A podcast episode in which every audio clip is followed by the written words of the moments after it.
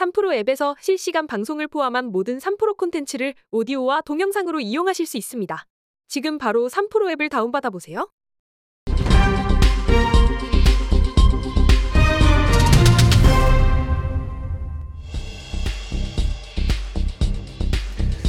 자, 압도적 뉴스 콘텐츠 3프로 뉴스룸입니다. 안녕하세요. 이주호 기자입니다. 안녕하세요. 권순우 기자입니다. 네, 자 오늘도 여러분들의 퇴근길을 꽉꽉 채워드릴 어, 뉴스 아주 재미있게 예. 전해드리겠습니다. 예, 첫 번째 뉴스는 뭔가요? 네, 첫 번째 뉴스 헤드라인부터 보시죠.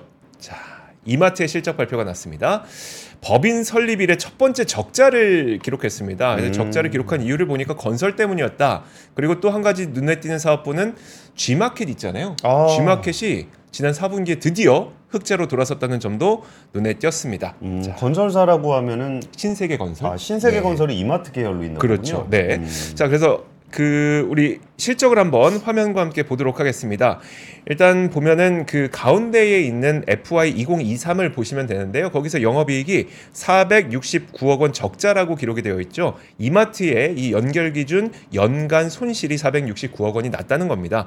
전년도 2022년도만 하더라도 1,357억 원 정도의 이익을 냈으니까 1년 만에 1,800억 원 넘는 손실을 이번에 기록을 하게 된 겁니다. 예. 어, 일단 이마트 에서 얘기하기로는 지금 자회사들 가운데 건설 보시면은 4분기에만 718억 원 와. 손실을 냈다 그랬잖아요. 그래서 이게 가장 큰 문제다라고 이 그 이제 실적 발표에서 어, 공시를 하긴 했는데 그러면 본업은 잘했느냐를 한번 보도록 하겠습니다. 사실 근데 본업을 보더라도 그렇게 박수 쳐줄 만큼 뭐 잘했다고 보긴 좀 어려운 측면들이 있을 것 같아요. 한번 보도록 하겠습니다.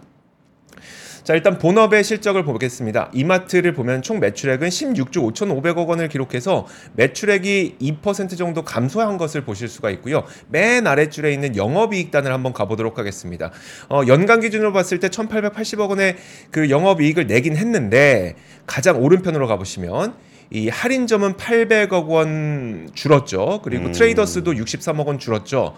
어 홀로 나홀로 잘한 게 이제 밑에 있는 전문점 221억 원인데 이 전문점이 뭐냐면 그 노브랜드 있죠. 아, 노브랜드. 네, 노브랜드를 배- 제외하면 할인점도 그렇고 트레이더스도 그렇고 사실 본업에서도 그렇게 딱히 칭찬해 줄 수 있을 만한 부분을 크게 찾기는 좀 어려운 것 같습니다. 좀 아쉬움이 있네요. 이게 네. 아무래도 저 할인 마트가 좀 어렵다, 이커머스에 밀리고 있다 이런 얘기를 많이 하긴 하지만 사실 코스트코라든지 월마트 같은 미국에 있는 맞아요. 마트들은 아마존에 비해서 그렇게 그 실적이 많이 안 좋지는 않잖아요. 그럼요. 근데 여기서 좀 마트 실적이 좀 안 좋다는 게 좀 아쉬운 실적은 아쉬운 실적이네요. 오히려 그 아마존을 제외하면 코스트코라든지 월마트라든지 이런 쪽은 이제 원래 오프라인에서 이제 그 온라인까지 진출하게 되면서 특히 이제 월마트의 경우에는 거의 예. 주가도 사상 최고가 수준까지 올라와 있는 상태니까 좀 다른 상반된 모습을 보이는 거죠. 그러다 보니까 이, 자, 이 이마트의 그 실적 발표 이후에 시장의 평가가 좀 이런 평가가 나오고 있습니다. 신세계 백화점 쪽의 실적도 발표가 됐거든요. 예. 그럼 정용진 부회장과 정유경 총괄 사장의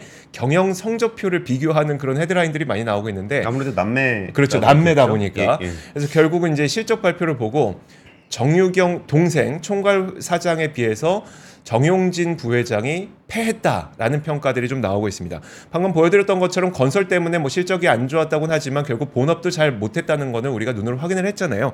반면에 정유경 총괄 사장이 이끌고 있는 신세계 백화점은 영업이익은 좀 감소하긴 했지만 매출 측면에서 역대 최대 매출액을 기록을 했거든요. 특히 이제 뭐 그 아, 어디죠? 어느 메뉴? 그러니까 본점인가요? 거기에 또 3조 원 돌파하기도 하고 이런 그 외형 측면에서는 일단 선방을 했기 때문에 경영 성적표에서 오빠가 패했다라는 평가가 나오고 있는데 지난 3분기에 이제 그 거의 질책성 인사가 신세계 그룹 내에 있지 않았습니까? 그게 예. 이제 엄마인 그 이명희 신세계 그룹 회장이 경고하는 거다라는 해석이 나올 정도로 좀 이런 분석이 나오고 있습니다. 예. 그 아까 첫 번째 표 다시 한번 보여줄 수 있나요? 네.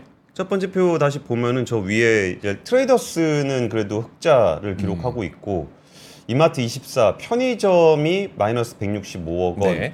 SSG닷컴이 마이너스 165억 원. SSG닷컴은 제가 전 숫자는 잘 모르겠지만 적자가 좀 줄어든 것 같기도 하고요. 맞습니다. 적, 적자 줄었어요. SCK가 저기가 저 저기죠 그 스타벅스 코리아 네네. 거기도 음. 플러스 136억 원. 뭐 이렇게 스타벅스가 좀 잘 안 된다라고 하더라도 되게 알짜 사업군이에요. 그렇죠. 그리고 네. 지마켓이 플러스 132억 원, property. property가 59억 네. 원. 어 이게 좀 그래도 자회사들 실적이 뭐 괜찮은 것도 괜찮은 것 같은데 네. 건설에서 까먹은 게 좀 제일 커 그렇습니다. 보이긴 합니다. 네. 자, 다음 뉴스 한번 보겠습니다. 네, 두 번째 뉴스 제가 준비한 뉴스는 어, 중국을 제외한 글로벌 전기차 총 등록 대수가 전년 동기 대비해서 31.7%가 늘었습니다. 음. 전기차 수요가 별로 안 좋았다라는 얘기 이제 더 이상 별 의미가 없다라는 거. 그러니까 전년도는 좋았습니다. 음. 플러스 30% 정도 증가를 했고요. 테슬라가 시장 점유율 1위를 지켰는데 현대차 그룹이 점유율 10% 아래로 떨어지면서 4위로 밀려났습니다. 테슬라 같은 경우는 전년 대비해서 37.8%가 증가하면서 점유율을 21%를 기록해서 1위를 차지했고요. 폭스바겐 그룹이 이제 그 전년 대비해서 24% 그리고 3위는 스텔란티스가 17.8%가 늘었습니다. 네. 그리고 현대차 그룹이 10.6%가 증가를 했는데 점유율은 9.9%로 스텔란티스에 밀려서 전년 3위에서 4위로 한 계단 내려섰습니다.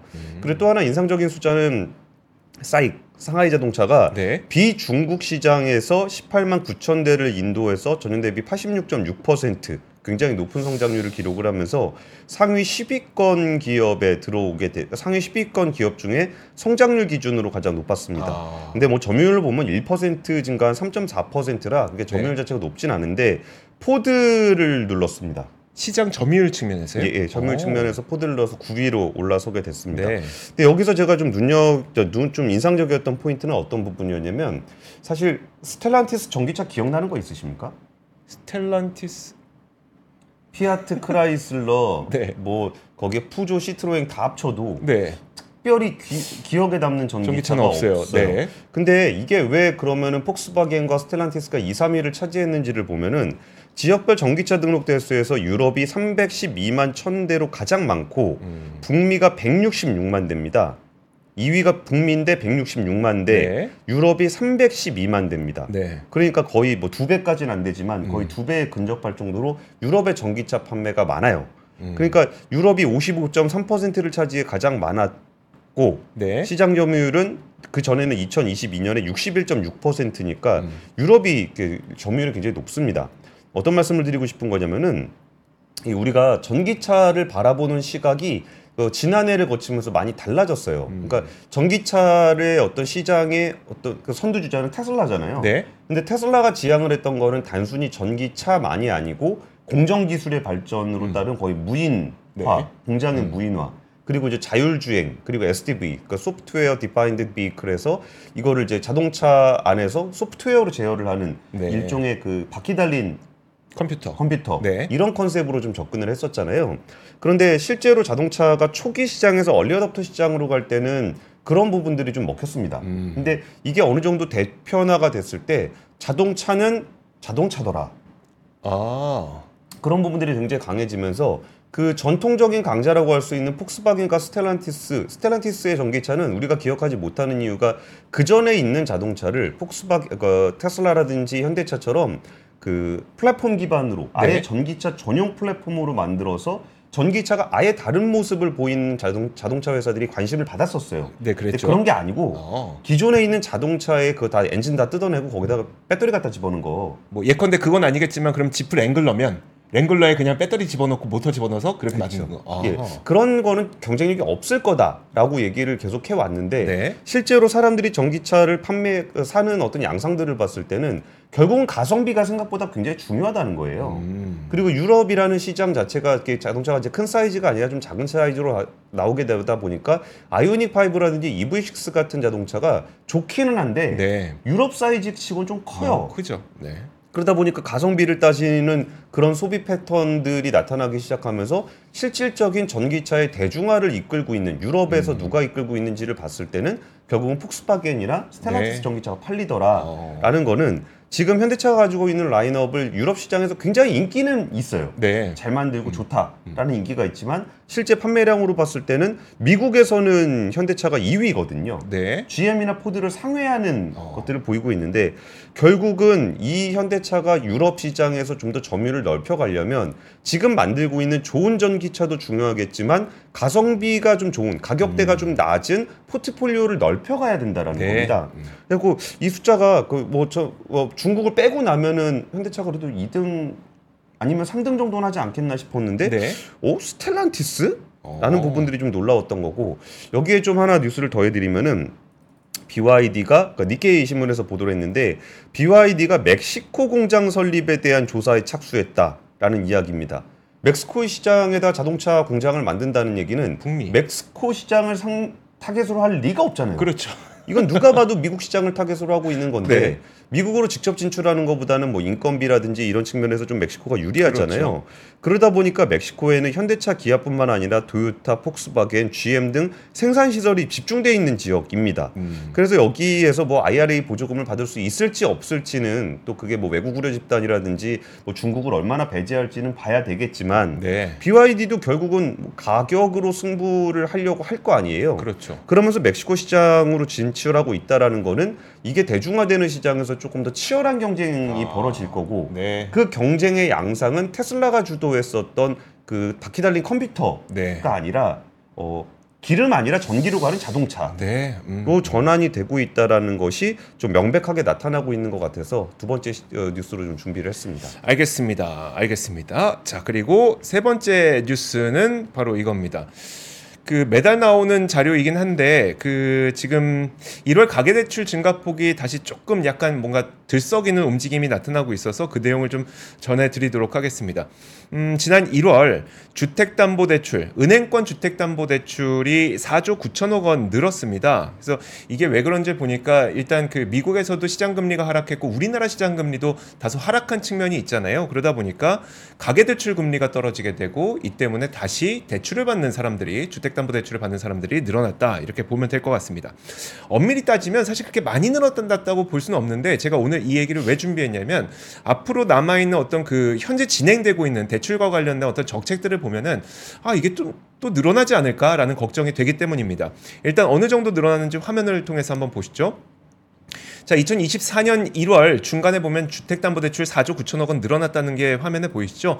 지난 12월까지만 하더라도 5조 1천억 원, 그 전 그 전월에는 5조 7천억 원, 10월에는 5조 7천억 원 이렇게 많이 늘어났는데 1월에 아주 많이 늘어난 건 아니지만 사실 지난 1월 그리고 12월에 주택 거래량을 살펴보면 주택 거래가 감소했음에도 불구하고 4조 9천억 원 늘어났기 때문에 주택 거래 대비해서 약간은 좀 그 주택 담보 대출이 많이 늘어났다는 게 한국은행의 분석입니다.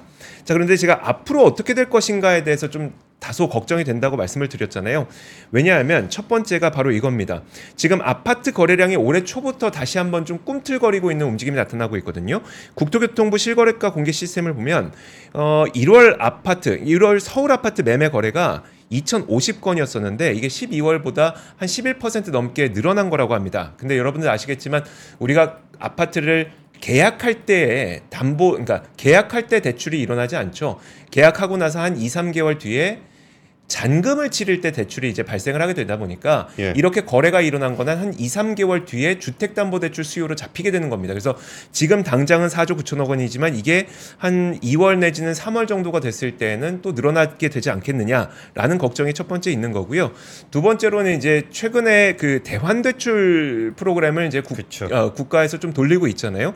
조금 더 저렴한 이자로 대출을 갈아탈 수 있도록 하는 정책을 지금 하고 있는데 이런 것들이 혹시 좀 주택담보대출 증가에 영향을 미치지 않겠느냐라는 게 두 번째입니다. 세 번째가 아직 이게 한국은행에서도 이 내용이 1월 주택담보대출에는 어, 적용되지 않았다고 분석을 하고 있긴 하지만 1월부터 신생아 특례 대출이 시작이 됐습니다. 이거 어, 올해 아이를 낳게 되면 거의 뭐 1% 수준밖에 안 되는 이자율로 주택담보대출을 받을 수 있는 그런 신생아 특례 대출이잖아요.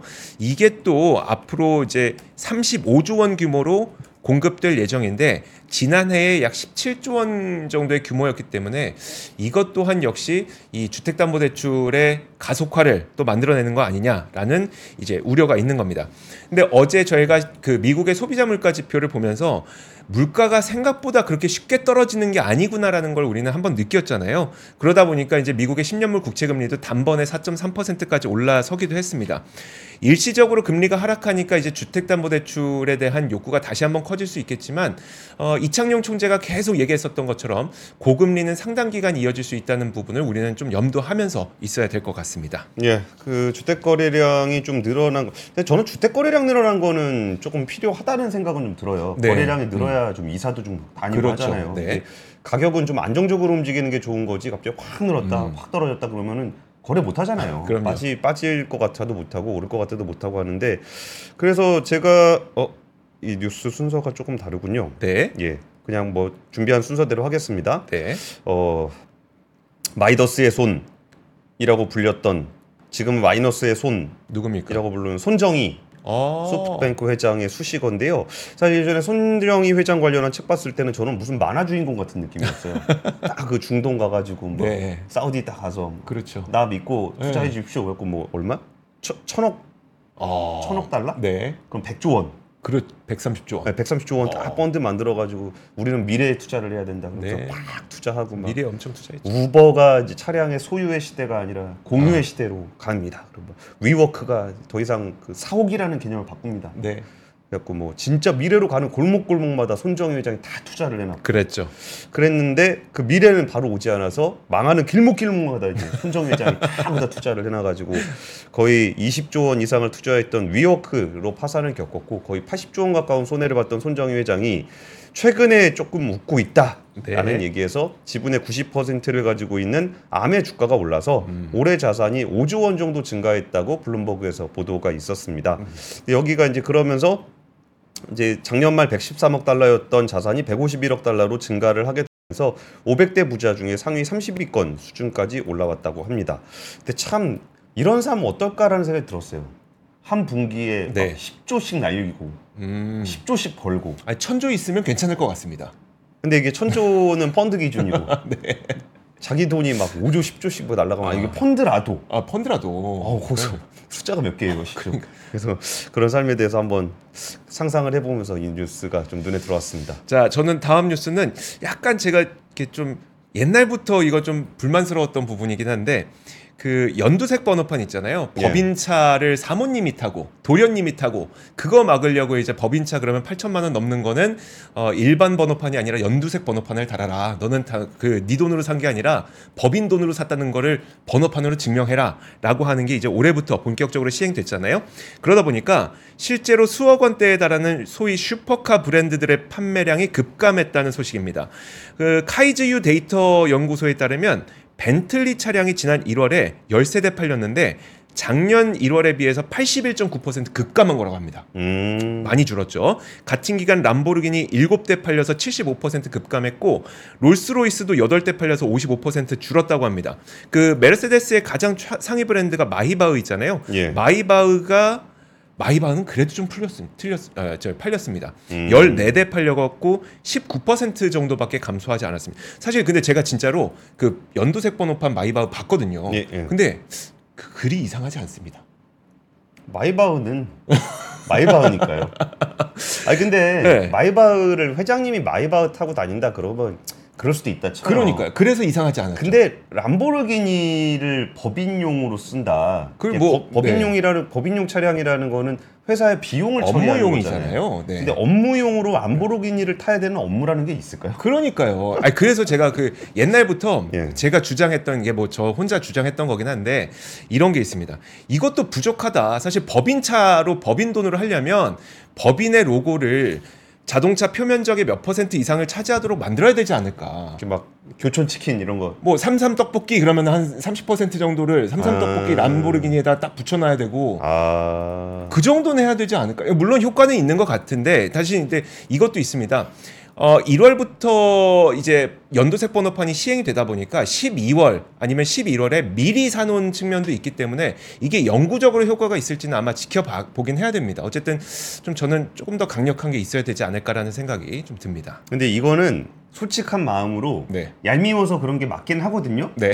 근데 그냥 정설적으로 따져 보더라도 법인의 비용을 쓴다라는 건 법인을 위해서 써야 되는 거지. 그렇죠. 사적으로 이용하게 되면 그 배임 횡령이에요. 별게 별게 배임 배임 횡령이 아니라 네. 회사의 자산을 자기 사적으로 이용하게 되면 배임 횡령이기 때문에 이거는 사실 배임 횡령으로 정말 이걸 다 잡지 못할 거라 그러면은 그걸 몇- 아 무지개세 무지 아 저것도 안 돼요. 무지개색도 안 됩니다. 붙여야 돼요. 로고 붙여야 됩니다. 알겠습니다. 그 요즘에 아파트 가격이 조금 내려오고 있는데 반대로 아파트 가격이 내려오고 거래량이 많이 없다라는 거는 우리는 어딘가에 살아야 되기 때문에 네. 전세가 비율이 그러니까 전세 가격이 계속 오르고 있습니다. 그래서 전세가율이 많이 좀 올라가고 있는 상황인데 전국의 아파트 평균 전세가율은 2018년 1월 75.2%로 2012년 조사 이래 최고를 기록한 다음에 하락을 했다가 네. 작년 8월에 66.1%까지 떨어졌었습니다. 근데 지금은 66.8%로 거의 10개월 만에 최고치로 올라와 있다고 하는데요. 음. 이 내용들을 이렇게 뭐 숫자를 다 읽어드리는 것보다 네. 마음이 참 안 좋은 게 그 전세가율이 떨어진 거에서 그 저 뭐야 빌라 전세가율이 1년 만에 60% 그러니까 거의 80%까지 갔던 게 네. 60%까지 떨어졌어요. 아. 그럼 전세 가격이 많이 떨어졌다는 얘기잖아요. 그렇죠. 그 네. 집값은 별로 안 올랐는데 전세 가격이 떨어졌다는 건 집- 전세 가격은 더 떨어졌다는 거잖아요. 네. 이게 얼마나 전세 사기를 많이 당했으면은 전세에 대한 시- 불신이 너무 큰 거예요. 아. 그러니까 전세가율이 높은 것에 대해서 극단적인 공포가 생기다 보니까 전세가율이 거의 80% 지난해 초까지만 해도 80%가 가까웠던 그 전세가율이 60%까지 떨어진 겁니다. 네. 그럼 그거 보면서 와 진짜 얼마나 많은 분들이 전세 사기로 상처를 받았고 음. 피해를 보셨고 음. 이 시장에서 얼마나 그 불신이 좀 커졌으면은 이렇게 극단적으로 숫자가 떨어질까 싶어가지고 전세가율을 통해서 우리 사회적인 문제들이 아 이게 통계로 이렇게 극명하게 나타나는구나 음. 그러네요. 좀 싶었습니다. 네, 알겠습니다. 자, 다음 뉴스 보겠습니다. 다음 뉴스 실적 하나 더 확인해 보도록, 아, 보도록 하죠. HMM이 실적을 발표했는데 영업이익이 94% 전, 어, 동, 어, 급감했습니다. 하지만 이제 그 HMM 측에서 발표한 바에 따르면 코로나 특수를 제외하면 최대 이익을 기록했다라고 발표를 하기도 했습니다. 실적 한번 보시죠. 자, 2023년 매출액은 8조 4천억 원이고요. 당기 순이익이 1조 63억 원을 기록해서 당기 순이익이 코로나 특수 기간 2021년과 2022년을 제외하면 가장 큰 이익을 달성했다. 다만 영업 이익은 화면에서 보시는 것처럼 전년 동기 대비 94% 줄어들었다. 이거는 아무래도 이 2022년에 코로나 특수가 작용을 했기 때문이다라고 어, 이야기를 하고 있습니다. 그리고 영업 이익률도 이번에 나온 걸 보니까 7%이기 때문에 글로벌 선사들과 비교했을 때도 꽤 높은 수준의 영업 이익률을 기록하고 있어서 예. 어, 사실 수익성을 잘 방어하고 있다는 그런 걸 알 수가 있고요. 근데 제가 오늘 좀 보여드리고 싶은 거는 이제 이겁니다. 어, 지금 해상 운송 항로의 운임 이제 그 지수. 예, 네, 운임 네. 지수죠. 컨, 그러니까 상하이 네. 컨테이너 상하이 컨테이너 운임 지수. 그렇죠. 예, 상하이 예. 컨테이너 운임 지수가 사실 이게 그 실적이 기록될 때까지만 하더라도 대략 한 1,600 정도로 기록이 되고 있는데 이게 홍해 리스크 때문에 다시 한 2,200까지 올랐단 말이죠. 예. 사실 그러면 이제 그 이제 여기에서 궁금한 거는 앞으로도 계속 이 정도의 운임이 유지가 될 것이냐인데 사실 지금은 그 팬데믹 당시와 같은 공급망 이슈가 발생한 건 아니기 때문에 지속 가능한지에 대해서는 약간 불투명합니다. 그리고 이제 원래 해운업이라고 하는 것이 경기가 상당히 긴 사이클을 탑니다. 그래서 팬데믹 때 반짝했지만 몇 이때 번 돈으로 몇 년간을 또 버티다가 호황기가 또 돌아오면 그때 또 크게 돈 벌고 이런 식으로 좀 진행이 되거든요. 하지만 올해 전망을 살펴보면 중국 경기 회복이 계속 지연되고 있죠. 또 러시아 우크라이나 전쟁과 중동 분쟁이 일어나고 있죠. 수에즈 운하도 지금 어 이 그 통행이 제한되고 있죠. 이런 것 때문에 올해 전망도 딱히 그렇게 밝아 보이지는 않습니다. 사실 그 어제 세계 선봉량 2위인 머스크도 실적 발표를 하면서 동일한 얘기를 했는데 홍해 리스크에 대해서 수요 급증으로 발생했던 코로나의 혼란과는 다르다면서 희망봉을 돌아가면서 항로가 길어지고 있지만 병목이나 수요 급증은 없다라고 얘기를 했습니다. 그래서 이 운임 자체가 지켜질지는 약간 불투명한 상황이고 그래서 운이 높은 운임이 계속 유지될지 모르겠는 상황에서 여러 가지 이제 중국의 경기 회복 지연되고 있고 이런 것들 때문에 올해 전망이 조금은 좀 어려워 보일 수 있다는 점까지 이야기를 해드리도록 하겠습니다. 예. 저 댓글에 나와 있는 얘기 중에 네. LH도 전세 사기 당했다. 음. 예, 저도 그 뉴스 본 것 같은데 지금 찾지 못하고 있는데 네. LH도 자기네 사택 전세로 아, 빌렸다가 네. 전세금 떼어가지고. 뭐 그런 일이 있었다고 해서 네. 아참 전세는 이제 사적 인 채무 관계이기 때문에 네. 그런 부분 좀 조심했으면 좋겠고 좀 이걸 좀 보완할 수 있는 게 있었으면 좋겠고 그 HMM 같은 경우는 그래도 4분기 실적이 조금 개선이 된 게 영향을 좀 줬을 거예요. 네, 네. 근데 그 뭐 유지가 계속되진 않을 건데 그래도 이 해운 시황이 와 이렇게까지 크게 움직이는구나 네. 없다는 거를 좀 많이 느낄 수 있었던 것 같습니다. 예, 오늘 준비한 뉴스는 여기까지고요. 지금까지 권순우 이주 기자였습니다. 감사합니다. 고맙습니다.